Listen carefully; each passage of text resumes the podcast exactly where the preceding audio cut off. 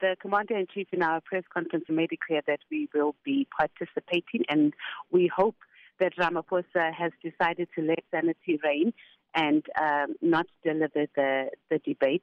And he must go to the police station and go and account for all that money that was found under his mattress and for kidnapping and bribery charges as well. And if he goes ahead as planned by delivering his budget vote for his office, will you disrupt the proceedings? We never disrupt, but we do interrupt uh, illegal activities that happen in Parliament. Uh, exactly what has happened under Zuma, uh, Ramaphosa can expect the same thing. Constitutional delinquents, criminals that must be dealt with decisively, and the EFF has always been leading uh, in that regard. And Ramaphosa, um, on the kidnapping, bribery, and money laundering charge, uh, charges, we will not hold back at all. And speaking of that ultimatum that you have given uh, mm. the president uh, for him to uh, leave office with immediate effect, what's going to happen if he doesn't do that?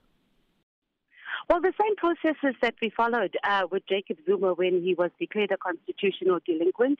Um, we have put together a legal team, as we have said.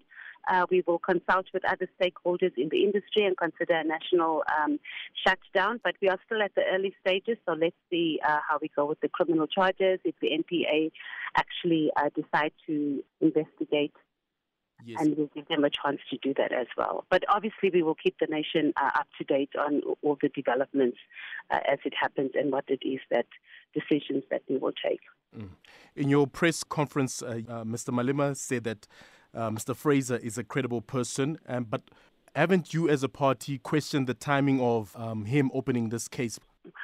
Crime is crime, hey? And so we're more focused on the timing of cases than on whether. I mean, it's a huge thing.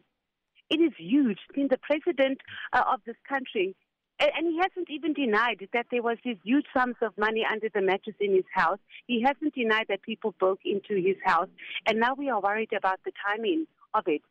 How does that have any bearing on the criminality of the charges?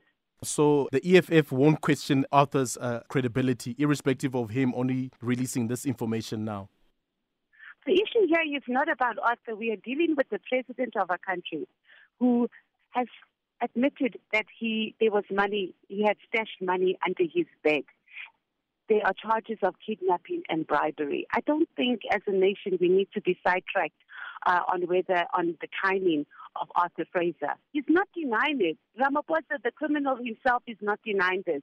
He's just trying to uh, manage the, the optics of it right now. He's not denying it. So, how do we move focus now to Arthur Fraser? you have a criminal as a president, he must go to the police station, he must go to the NPA must charge him, and he must go and answer for that. It's that simple.